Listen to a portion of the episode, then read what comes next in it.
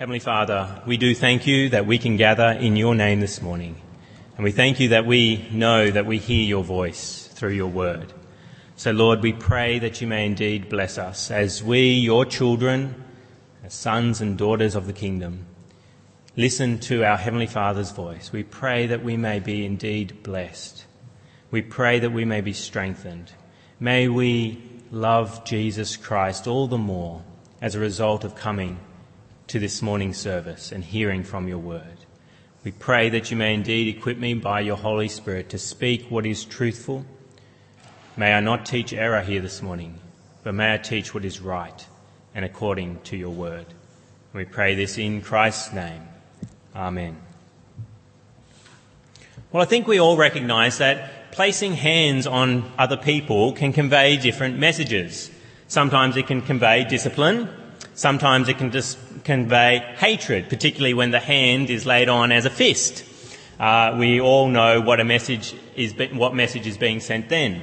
But we also know that hands touching other people can convey love as well and celebration and praise. In our house, when you do something right, uh, particularly with the children, Jill and I do not express uh, praise to one another in this way, but with the kids, when they do something right, high fives are given all round. And there may be multiple high fives where we slap hands together, and then they proceed from one to the next, the other members of the household. And if someone refuses, as one of the other children might to the other child, to high five that person, uh, there is strong encouragement uh, coming from the parents towards that child that is not compliant in that case. We recognise that the slapping of hands together really encourages one another in the home to do what is right.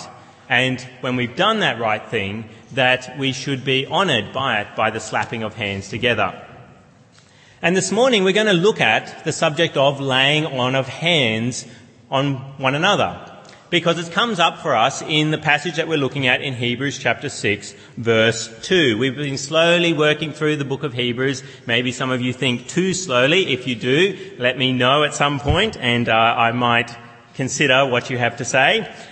But this morning we've come through chapter 6, which is found on page 1187, and we're up to verse 2, and it speaks about the laying on of hands there. But I'll read from verse 1 of chapter 6. It says in chapter 6 verse 1, Therefore let us leave the elementary teachings about Christ and go on to maturity, not laying again the foundation of repentance from acts that lead to death and of faith in God, instructions about baptisms, the laying on of hands, the resurrection of the dead and eternal judgment, and God permitting, we will do so.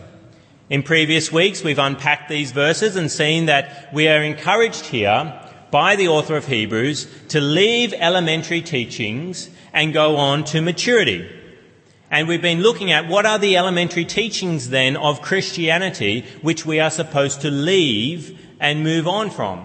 And we've seen in previous weeks what repentance from acts that lead to death are, what repentance truly is and how we need to move on from that. We've seen what it means to have faith in God and what it means then to move on from that.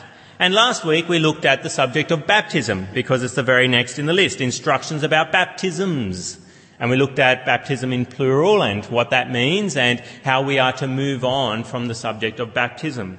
And so this week we come to the very, the next one in the list, number four, the laying on of hands. And so we ask ourselves this morning, what is meant by this laying on of hands? It's meant to be a foundational truth of Christianity, Christianity, an elementary teaching. What does it mean? Obviously, we should know about this subject of laying on of hands. What is the author getting at by bringing this subject up?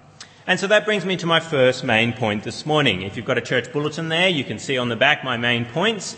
And my first is that the laying on of hands meant many things in the early church the laying on of hands meant many things in the early church. For example, we see firstly that the laying on of hands meant blessing someone. And no one illustrates this better for us than Jesus Christ himself when he draws children to himself. And what does he do? In Mark chapter 10 verse 16, it says, And he, that is Jesus, took the children in his arms, put his hands on them, and blessed them. Just like we today pat a child on the head or pat it on the back and convey a blessing, So Jesus did that here with children in the New Testament. And so laying on of hands can convey the idea of blessing. We also see in the New Testament that laying on of hands conveyed healing. We see this with Jesus. We read in Luke chapter 4 verse 40, when the sun was setting, the people brought to Jesus all who had various kinds of sickness. And laying his hands on each one, he healed them. And also Paul gives an example of this as well. When he's shipwrecked on the island of Malta, we read in Acts chapter 28 verse 7, Paul went in to see him, that is the father of the chief of Malta, and after prayer placed his hands on him and healed him. He was sick and unwell, the, the father of the chief of Malta, uh, Publius, and Paul goes in to see him and he puts his hands on this guy and he comes, he is healed. So we see in the New Testament we've got blessing, we've got healing given by laying on of hands. Also in the New Testament, there's the concept of ordination. When you set apart people for a particular task in the church, that laying on of hands was used as well. For example, uh, with the elder Timothy, Paul talks about Timothy and says to him, For this reason I remind you to fan into flame the gift of God which is in you through the laying on of my hands. Timothy was an elder in the early church, and Paul reminded him that he had laid his hands on him and so we do that when we ordain elders in our church. We lay our hands on them and pray over them as we commission them, ordain them for the task of being an elder in the church. But it's not only elders that are ordained by laying on of hands in the New Testament. We also see deacons. In Acts chapter 6, verse 6, the very first deacons are chosen by the uh, early church. And then it says they presented these men to the apostles who prayed and laid their hands on them. So we see deacons. Deacons we understand to be those of a church who do more administration tasks, whereas the elders do the job of teaching. And it's not only elders and deacons that have their hands laid on them for the task as well, for, ta- uh, for ordination. We also see that with missionaries. We read in Acts chapter 13 verse 2, while they were worshipping the Lord and fasting, the Holy Spirit said, so this is an early church, they're worshipping, they're fasting, and the Holy Spirit says to them, Set apart for me Barnabas and Saul for the work to which I've called them. So after they had fasted and prayed, they placed their hands on them and sent them off. And then you see Paul and Barnabas go on quite a missionary journey. We see that missionaries have hands put upon them as they're set apart for the task of taking the gospel from the church that they're at to another part of the world. So we see hands are laid on people for blessing. Hands are laid on people for healing. We see hands are laid on people for ordination, for setting people apart for a particular task. And fourthly, we also see in the New Testament that hands are laid on people to impart the Holy Spirit. We see Peter and John give the Holy Spirit in Samaria by laying on of hands in that passage that we just looked at, we just had read for us in Acts chapter 8. Turn with me to that in page 1086 of your Black Church Bibles. Page 1086, Acts chapter 8, verse 14. 1086 of the Black Church Bibles, Acts chapter 8, verse 14. And we see here the Holy Spirit given by the laying on of hands. We read in verse 14, When the apostles in Jerusalem heard that Samaria had accepted the word of God, they sent Peter and John to them. When they arrived, they prayed for them that they might receive the Holy Spirit, because the Holy Spirit had not yet come upon any of them. They had simply been baptized into the name of the Lord Jesus. Then Peter and John placed their hands on them and they received the Holy Spirit. So we see these people, they've committed themselves to the church, they've even been baptized, but they have not received the Holy Spirit. And so the apostles come, they lay their hands on these people, and they receive the Holy Spirit by the laying on of hands. And then another example of this is in Acts chapter 19. Acts chapter 19, flip with me for a few pages over, if you're already there in Acts chapter 8, to page 1099. 1099. Acts chapter 19, and we'll read from verse 1, where we see the Apostle Paul give the Holy Spirit by the laying on of hands. Acts chapter 19, verse 1, we read, While Apollos was at Corinth, Paul took the road through the interior and arrived at Ephesus. There he found some disciples and asked them, Did you receive the Holy Spirit when you believed? They answered, No, we have not even heard that there is a Holy Spirit. So Paul asked them, Then what baptism did you receive? John's baptism, they replied. Paul said John's baptism was a baptism of repentance. He told the people to believe in the one coming after him, that is, in Jesus. On hearing this, they were baptized into the name of the Lord Jesus. When Paul placed his hands on them, the Holy Spirit came on them, and they spoke in tongues and prophesied. There are about twelve men in all. So here we see another example of the laying on of hands and the Holy Spirit coming. There is baptism, then the laying on of hands, and the Holy Spirit comes on these people. So then the question is there's these different types of laying on of hands in the New Testament. Which one is the author of Hebrews referring to when he says in Hebrews chapter 6 verse 2 the laying on of hands? What is he getting at? Is he referring to all of these types of laying on of hands, of blessing, of ordination, of healing, of giving of the Holy Spirit? Which one is he focused on if he's just going to focus on one?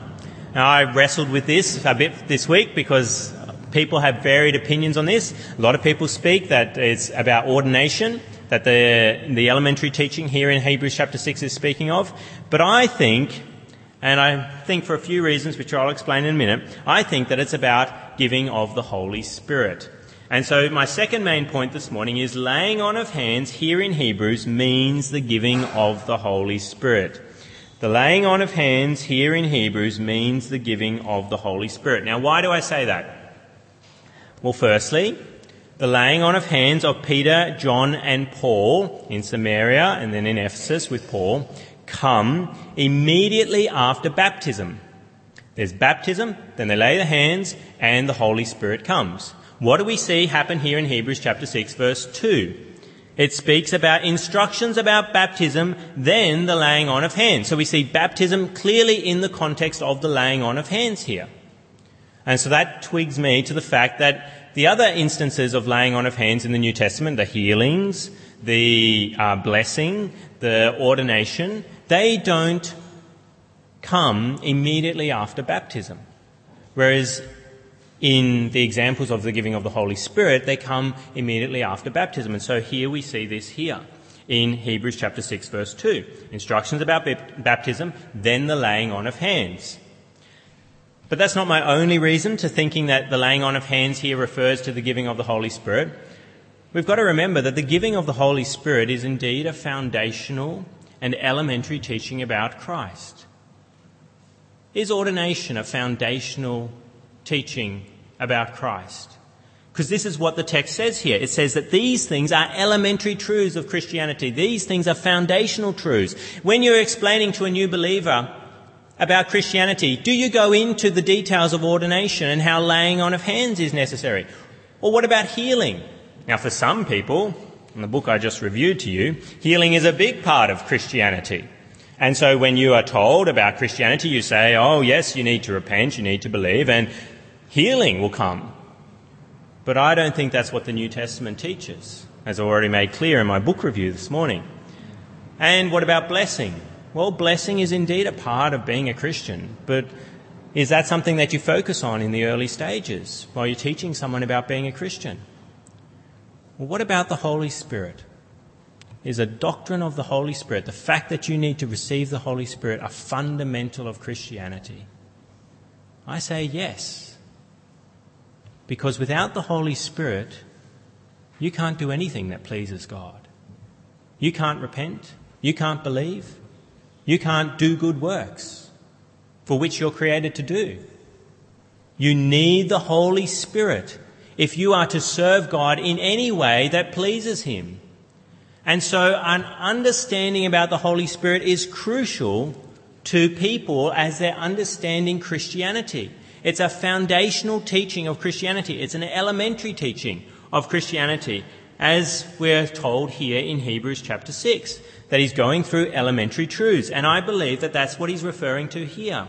That as these early Christians were taught, they were taught about repentance, which is what's there in, in verse 1, from acts that lead to death. And then they were taught about faith in God, and then they were taught about the Holy Spirit. Just like Paul, when he gets to that place and he says there, what baptism have you received? Um, what, have you, have you got the Holy Spirit? And they go, we haven't even heard there is a Holy Spirit. And so what does Paul say? Oh, that, don't worry about him. Don't worry about the Holy Spirit. No, he says, this is important. You need to know about the Holy Spirit. And so we see here listed amongst the fundamentals of Christianity, there's a mention of the laying on of hands because we've got to remember that the early church would have known about the apostles and known about these instances where the uh, Holy Spirit was given on, by the laying on of hands. We know that the people, well, the author of Hebrews at least, knew the apostles. Just go back with me to Hebrews chapter 2, verse 3. Hebrews chapter 2, verse 3, page 1184. And it says, uh, it starts off in the middle of a sentence, how shall we escape if we ignore such a great salvation? Then it says, this salvation which was first announced by the Lord was confirmed to us by those who heard him. Who heard him? The apostles.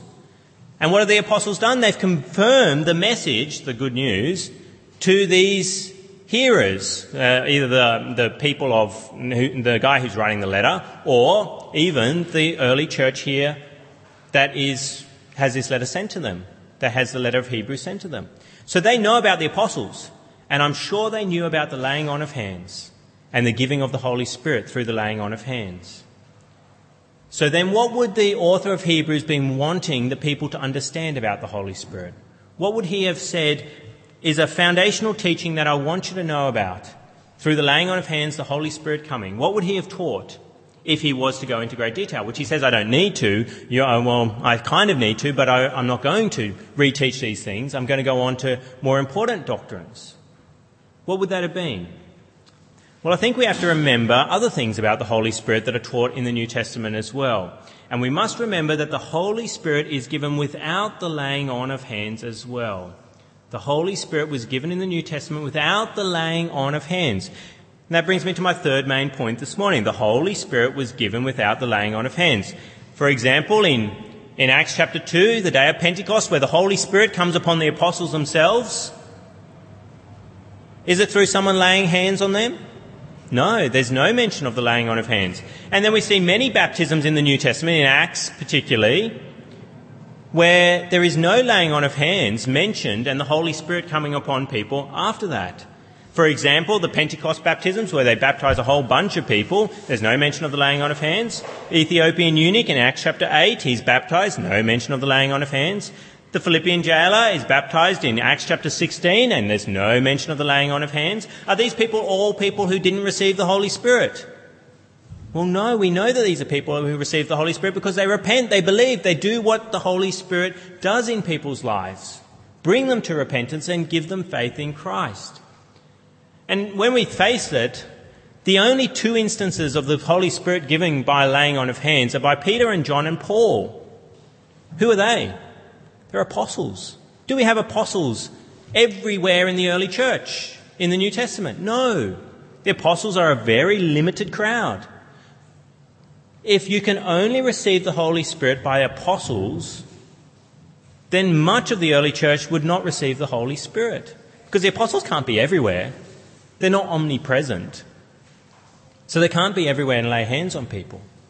And so the Holy Spirit must come not just through the laying on of hands. That's a very special way for a very special time. But he comes because God sends him through Jesus Christ to us. And he does not need to come through the laying on of hands.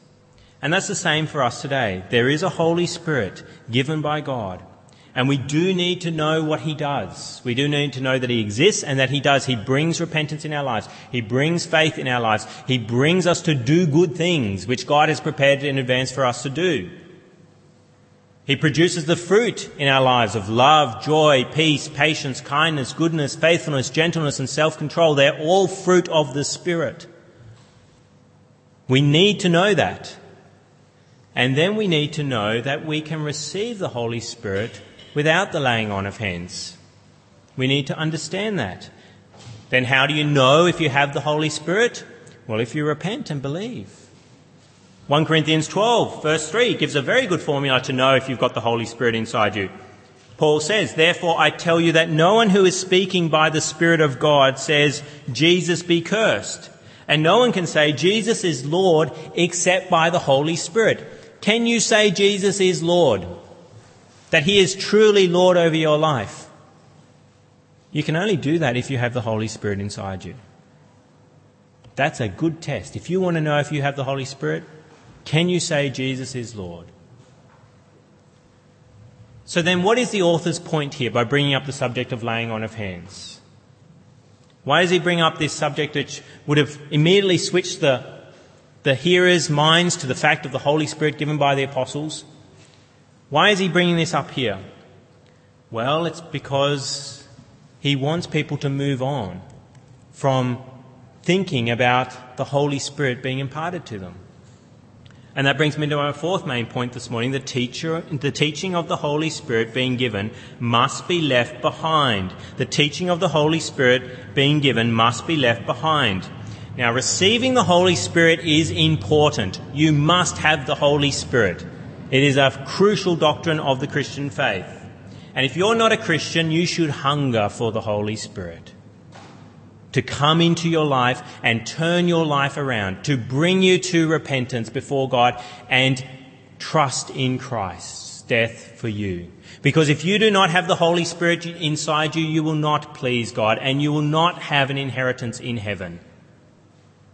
So if you're not a Christian here this morning, I encourage you pray to God and ask for His Holy Spirit this morning to come and live inside you and produce in you repentance and faith, and then good works, love towards your fellow man and love toward God.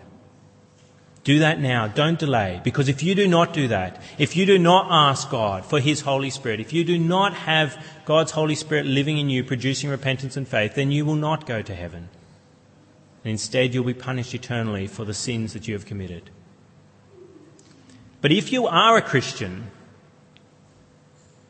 you should move on from considering all the time whether you have the Holy Spirit or not.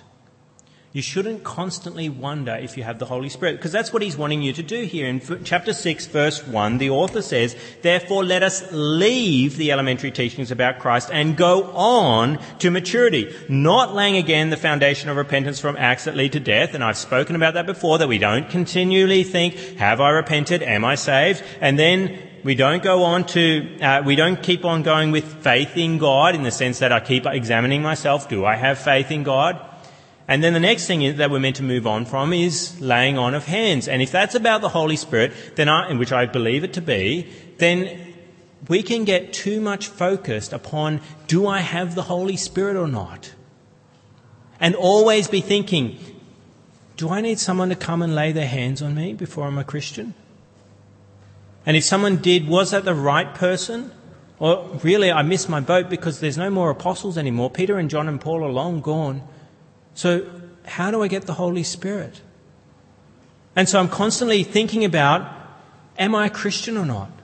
Just like some people think, have I repented properly? Have I believed properly? Have I got the Holy Spirit inside me? And they never actually move on in their understanding about Christianity because they're always focusing on, am I a Christian? In the sense, have I got the Holy Spirit? We should examine whether we have the Holy Spirit indeed. We should know about the Holy Spirit and examine our lives. And if we see repentance in our lives, if we see faith in our lives, and if we see love towards those around us, if we see a changing attitude in our lives and an interest in God and an interest in our fellow men and how we can help them, then know that you have the Holy Spirit and move on. Don't keep considering, have I got him or not? That's what the author is telling us here to do. He wants us to move on from such elementary teachings and go on to maturity. Now, what is maturity? What should we be moving on to? Well, as I've said, as we've been unpacking these verses again and again, we need to move on to an understanding about righteousness and particularly the righteousness of Jesus Christ. We saw that back in verse 13 of chapter 5. Verse 13 of chapter 5, we read, Anyone who lives on milk, being still an infant, is not acquainted with the teaching about righteousness. If you're immature, you are not acquainted with the teaching about righteousness.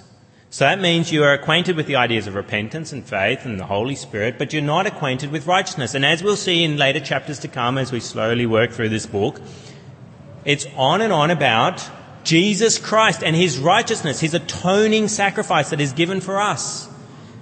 That is what we need to focus on. Yes, we need to consider repentance. Yes, we need to consider faith. Yes, we need to consider the Holy Spirit and his role in our lives. But what we need to move on to then is to the righteousness of Christ. Because when suffering comes, when trouble comes into your life, when doubts come into your heart, examination of whether you've got the Holy Spirit or not is not going to help you. Because you're still doubting, you're still vacillating. But if you've moved on from those things, you've considered whether you have the Holy Spirit and you've seen evidence of His fruit in your life, and so you are fairly sure, yeah, I'm great, I've got the Holy Spirit. And then you moved on to righteousness of Jesus Christ and understood more fully what it means that He died on the cross for you. When doubts come along, when suffering comes along, you'll focus on Christ and His righteousness. And you'll withstand the suffering, the doubts, the troubles, the pain that comes into your life because you know you've got a solid rock which you're built upon. And that's not your repentance, that's not your faith, it's not the Holy Spirit, it's the rock of Jesus Christ and His righteousness. Because remember, that's what your repentance is built upon and your faith is built upon. And the Holy Spirit, He comes from Christ. Christ and His righteousness needs to be something that you yearn for as a Christian. Not going to the elementary teachings all the time. They're important, they're the basics. But you should want to grow in your understanding of Jesus Christ because let's face it, you need the Holy Spirit, but what does the Holy Spirit delight to do? Exalt Jesus Christ. And so he's not going to be distressed that you're focusing on Christ instead of him. Because that's what he wants you to do. He's sent by Jesus Christ to bring a love in your life for Christ. Yes, the Holy Spirit's of vital importance. But he's not the focus, and he doesn't want to take that glory. He wants the glory to be centered on Christ, and then Christ wants the glory to be centered on the Father. That's the way they work. So the laying on of hands, yes, it was important in the early church and what we conveyed, the Holy Spirit being given. The author wanted people to move on from that subject. Don't worry about Peter, John, and Paul giving the Holy Spirit by laying on of hands. Yes, understand who the Holy Spirit is, but then move on to what we'll see in later chapters of Hebrews. Christ and his atoning sacrifice and the righteousness that is of Christ and then that righteousness that is given to you. That should be our focus as Christians. So, my questions for you this morning are Have you received the Holy Spirit? Do you know you have the Holy Spirit because you have confessed Christ Jesus as Lord, because you've seen repentance in your life, because you've seen faith in your life, because you've seen good works coming through? And if that is yes, have you then moved on? Or are you still focusing on the Holy Spirit at the expense of focusing on Christ and His righteousness? Let us speak with our God now. Let us pray. Heavenly Father, we thank you so much for the precious gift of your Holy Spirit. Without Him, we are nothing. We're still sinners, wretched in your eyes. But we thank you that you sent your Holy Spirit through the Son into our lives to grant us repentance, to grant us faith, and to help us do the good works which you have prepared for us. But Lord, we pray that we may not have doubts and struggles and confusion in our mind about the Holy Spirit and particularly whether He is in our lives. May we look for evidence in our lives that He is present and may we then move on to focusing on Christ and His righteousness.